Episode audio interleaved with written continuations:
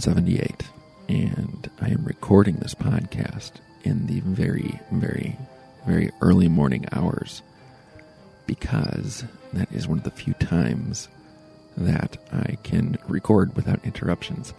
And additionally, the this kind of um, time that I'm recording this, this early morning sort of spectral non hour, is a good time to be recording the, the content that I'm recording today. I you'll understand I think a little bit more about that as I get going. You'll notice, I'm sure, that there is some spooky music that is starting the podcast off. You might be wondering why so spooky? What's up with that? A little bit weird, man. Uh, and I'm going to be hopefully answering that question uh, in just a little bit here because in this episode from 78, what I'm going to be talking about is a, an idea, a concept that is important, I think, to the From 78 project. Uh, what is that idea? What is that concept? So glad you asked. It is the concept of hauntology. I'm going to spell that for you H A U N T O L O G Y. Hauntology. The study of haunting. Now, why would I be talking about that idea on this podcast? Now, if you remember in the pilot episode, episode number one, I said that this podcast was going to be a couple of different things, but mainly it was going to be a podcast about people in time. That was how I saw it, anyways. That's how what I attempted to explain in that episode. It would be about kind of exploring the phenomenon that is our subjective experience as we move through time. And I, you know, I kind of explained how I would do that. Interviews, talking to people, and you know, saying, you know, talking to people who are older than me, who are from before '78, and you know saying like hey look into the past. Tell me what you can see. And talking to people who are younger than me you know who are younger than from 78 and saying like hey look over the horizon and into the future and tell me what you see there. And, and i want to do that. But um, after i recorded that first episode you know i was thinking about it and uh, as happens very often to me uh, this I, this other idea popped into my head and i was like oh that would have been a really good thing to include in that episode bummer that i didn't include it and then I thought, like, well, you know, don't worry about it too much because it's a podcast. You can just make another episode and include it in that, which is what I'm doing right now. And it's this, this idea of hauntology. So let me tell you a little bit about this idea. So, um, first, where, where, if you're interested in reading more about this, where can you do that? Because I, I learned about this idea through reading. This is not like an original idea that I came up with on my own. So, the first place I encountered the concept of hauntology was in reading the book Spectres of Marx by Jacques Derrida. Uh, I had tried to read Derrida quite a few times before I attempted to read that book. I tried to start with something really hard. I think I tried to start reading Derrida with the book of grammatology, uh, which I still have not successfully read, by the way. And, you know, it just beat me every time. I I would sit down and I'd be like, "Oh, I've got this. I'm going to do this. I'm going to read this book. I'm going to understand it. I'm committing." And then no, uh, I, I just didn't understand it. It was too hard, and so I, I uncommitted fairly quickly. I think I tried to read of grammatology like three times. That sounds right. Maybe even more than that, but at least three for sure. And then uh, I don't know what it was. Some I think somebody told me like uh, that it's a bad starting point, and that a better starting point was the Spectres of Marx. And so I said, oh, okay, cool. You know, I got a got a copy of it at a used bookstore.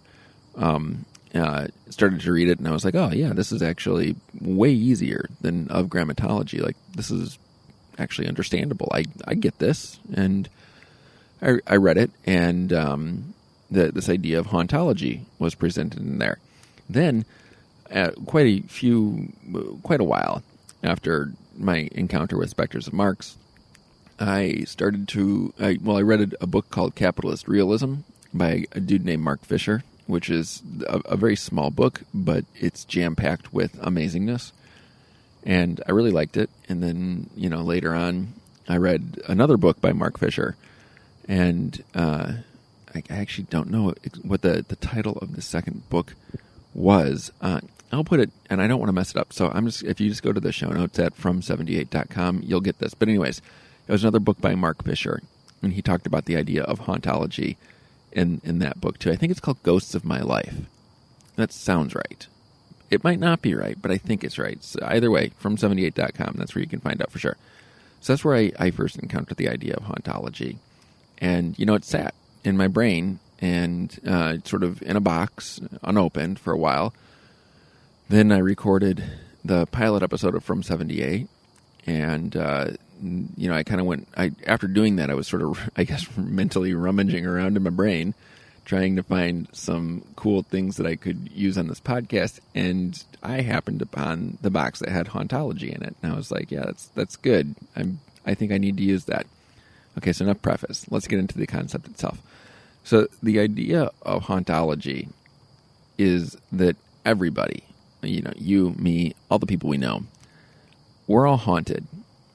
Every single one of us. We're all haunted on a personal level. And in addition to that, we're we're haunted on kind of like bigger levels too. So, uh, you know, as individuals we're haunted, but our families, our families are haunted, and our societies or cultures, those are haunted too, right? So, you can go all the way down to an individual person, and that individual person will be haunted. You can go all the way up to like you know big societies. You can, I think, you can take this idea all the way up to the the entire human species is haunted by some things, right? Um, but everybody, every group, every culture, every society is all haunted. What are they haunted by? Again, so glad you asked. We're haunted by ghosts or specters or something like that, um, by things that are there, but also not there. Uh, what Derrida would call an absent presence or a present absence. What does that mean?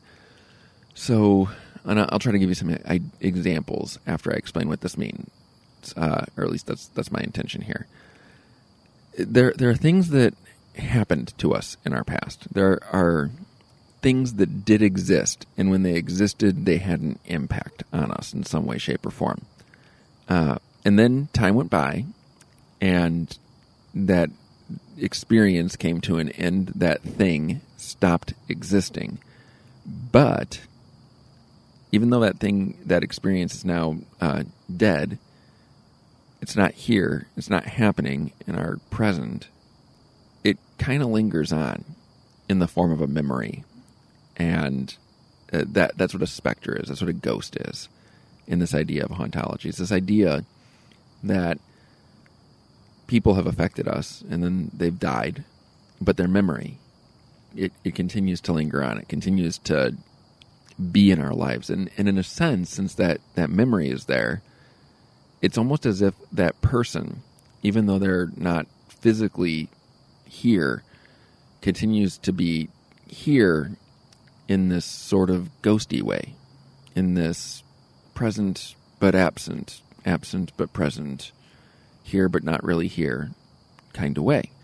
Uh, the memory continues to exert some kind of an effect on on you, on me, on us. Um, we all have, you know, the, the, the ghosts of people who are important to us who have died, and and those ghosts they're still with us in a certain way. There's um, another really interesting thinker, actually, named Pauline Boss, who has uh, kind of created this whole theory called ambiguous loss. And uh, you can look her up if you're interested in finding out more about that. Just Google ambiguous loss, and I'm sure you'll find stuff. But what's really cool about that idea and how I imagine it kind of connects to hauntology is that you know uh, ghosts they're ambiguous. They're they're they're here with us, like I said, in the form of a memory or whatever. But they're not. We can't interact with them. So it's also like they're not here at the same time. And you probably get this, and I'm belaboring the point, but I don't know. It just seems important to me to to really try to spell this out. So that's that's on a personal level.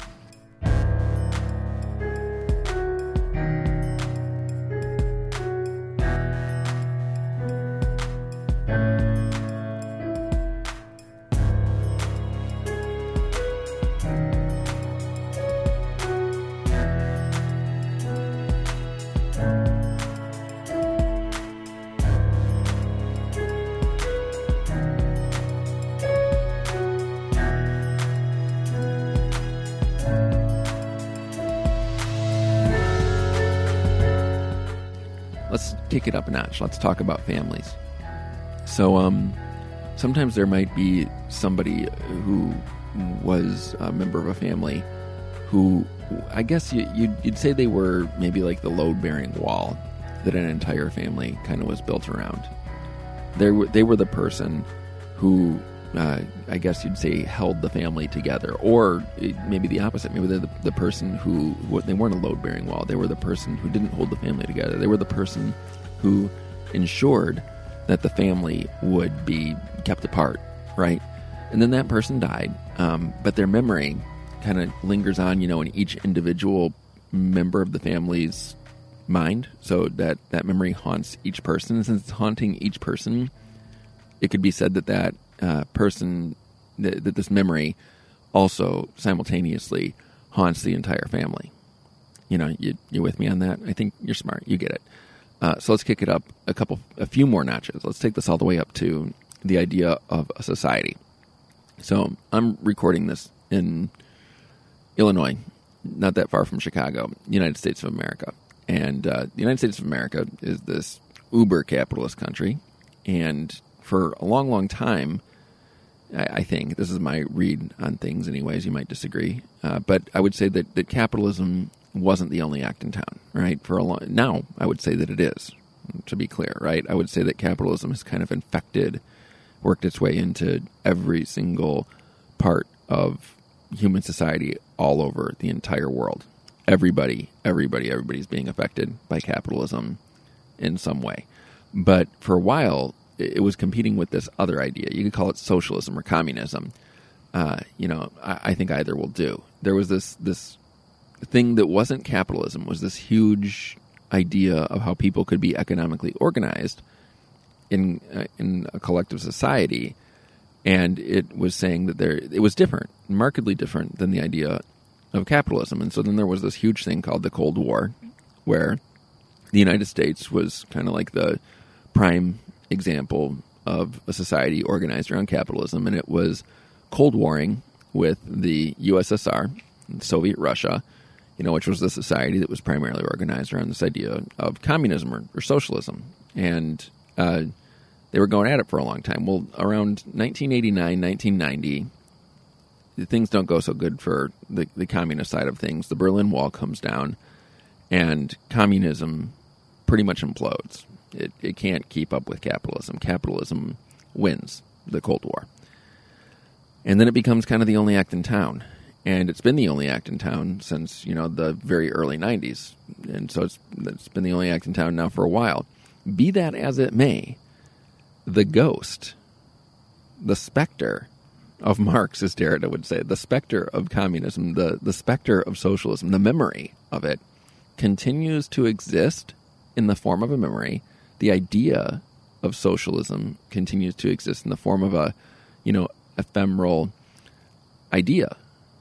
But it isn't being currently enacted, at least not on any kind of uh, social, major societal level, not the way that it was prior to, say, like 1989, anyways. Uh, some people might say there's little, you know, pockets of socialism and communism existing in wherever. Maybe that's true. Um, maybe it's not. I don't know. But uh, I think I can unequivocally say that it does not exist to the same extent that capitalism does, right? It does not exist to the same extent that it once did. Socialism, communism does not have a, a nation state like Soviet Russia that can kind of uh, be its uh, proof of concept. It's it's um, here I am in action sort of thing, right? Cool, we got that. Now, maybe some people would say, what about China? They'd say, hey, isn't China a communist country? And we could debate that. I would say it's not. I would say it's state sponsored capitalism.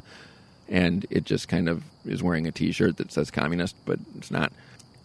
That's a cul de sac. I want to go down it. I'm not going to go down it. Uh, let's get back to hauntology here for a second. So I was talking about the idea of socialism and communism, and I'm suggesting that that idea continues to haunt, you know, now it doesn't exist. It's not here.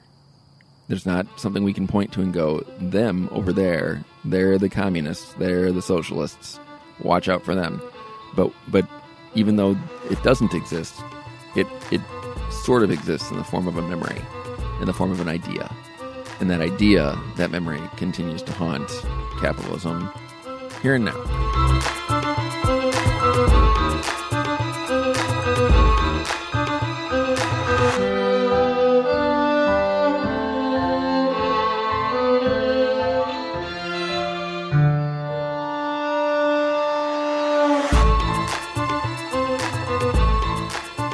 Okay, so there we go. That's my explanation of hauntology.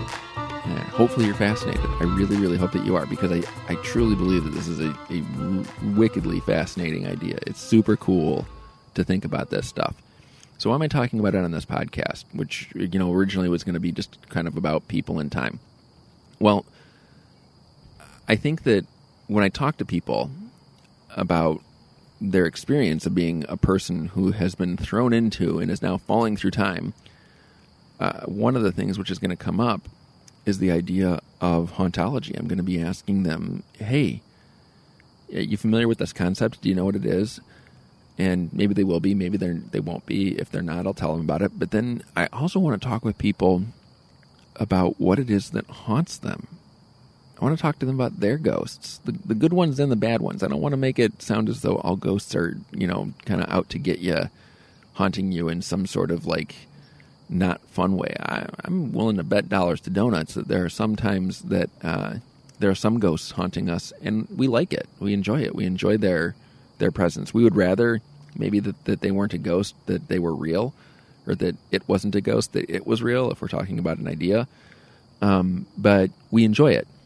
We enjoy that presence of that ghost, and I, I'm willing to also, you know, state that I'm very positive that they're going to everybody is ha- also haunted by ghosts or by ideas that they wish they weren't. Doing this again on a social level here, the the Holocaust. The Holocaust is something that happened during World War II. It's not happening now, but the idea, the memory of that event continues to haunt. I can remember being in middle school, and uh, I think I was in a history class in middle school. It was. I was in a history class, and when we got to the point in the year where we were studying World War II and the Holocaust, I remember the the teacher of that class actually had people who had survived the Holocaust, who had been in concentration camps, come in, and they were they were phys- their bodies, their living bodies, were physically in a classroom in front of my living body, and they were telling me about what they went through, and they were telling the other students in the class what they went through, and we could talk to them. They could come around and they could show us the tattoo of numbers on their arm. We could see them and touch them and talk to them. They were alive. Well, you know, as time goes on, those people have gotten older and older, and uh, there's going to be a point when there are no more living survivors of the Holocaust. You know, at that point, I, I would say the Holocaust will definitely pass into full on ghost mode, and it, and it will haunt. I hope it will haunt society, right? Because if it doesn't, I, that would be bad. It would be bad not to be haunted by the Holocaust. We should be haunted by the Holocaust. It is good to be haunted slash reminded about the Holocaust, what it is, what it did, all that stuff. You know, so that's. I didn't know I was going to talk about that. That's not in my notes. I'm looking at notes. It's not there. I just kind of threw that in. That was a riff. Um, so, anyways, yeah, that's the kind of stuff that I hope I'll, I'll get a chance to talk to people about on this podcast. And, you know, occasionally I'm sure I'll do shows like this, solo shows, just me in the microphone, maybe in the small hours of the morning, maybe at some other time of day, where I'll talk to you about my experience of being, you know, thrown into time and then falling through time. Talk about what that's been like for me. Talk about what haunts me, because I I want to talk about it. I guess I think that that's an important thing. This comes up a lot in the in in clinical work. I think that people might do. If you're a psychoanalyst or if you're a psychotherapist, I would guess that a lot of the work that you do is eventually helping people understand what it is that haunts them and why it haunts them. Maybe change their relationship to the things that haunt them. Maybe not. I don't know. But that's kind of it. And, uh, you know, I've rambled on and on now for a long enough time. I hope that you have enjoyed listening to this podcast that I've recorded. The sun is starting to come up. The sky is turning from that color of gray to sort of the color of sky. The day is getting started. Uh, so that's what I'm going to go do now. I'm about to go and start my day. Whatever you're about to go do after you're done listening to this, I hope that you have fun when you do it. I hope that you enjoy yourself doing whatever it is that you're about to go do. And, uh, you know, until next time, folks, leave a stain on the silence. I'm from 78.